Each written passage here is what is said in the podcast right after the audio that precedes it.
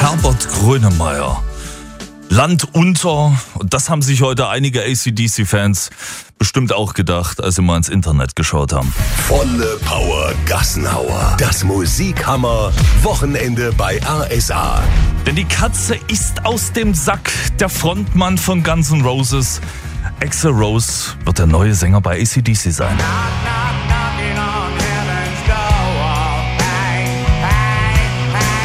Was ist passiert? Brian Johnson, der eigentliche Fronter der Legenden aus Down Under, der hat so gut wie sein Gehör verloren, nicht durch die großen Mucken, sondern durch sein äh, Hobby als Rennfahrer.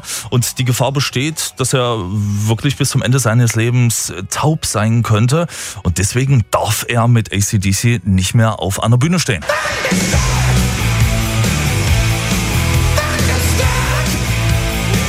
Bin selber Rockfan. Ich war letztes Jahr in Dresden. Ich war bei ACDC, dieser Wucht mit Brian Johnson, Axel Rose, jetzt da als Frontmann.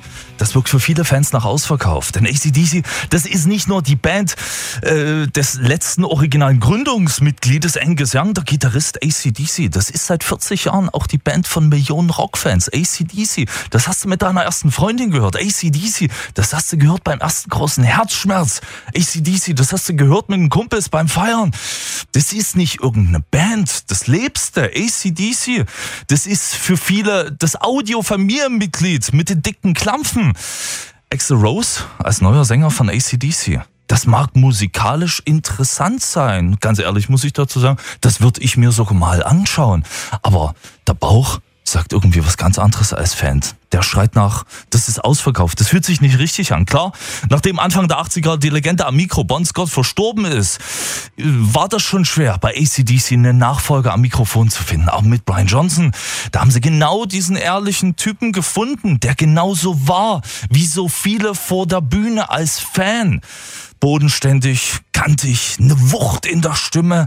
Das ist so ein richtiger Typ, mit dem du mal gern einen über den Durst trinken, der auf Frauen steht und das auch immer besingt, der wirklich für diesen scharfen Rock'n'Roll das Sinnbild schon immer war, die Verkörperung für alles das, was man manchmal auch gern sein möchte, und zwar der Rocker durch in durch. Und nach so jemanden, da kann niemand mehr kommen. Danach muss Schluss sein. Jemand wie Brian Johnson, den kannst du nicht ersetzen. Und so sehr Angus Young, Gitarrist von ACDC, nach der Schule nie was anderes gemacht hat, als genau diese Band zum großen Rock-Olymp zu bringen.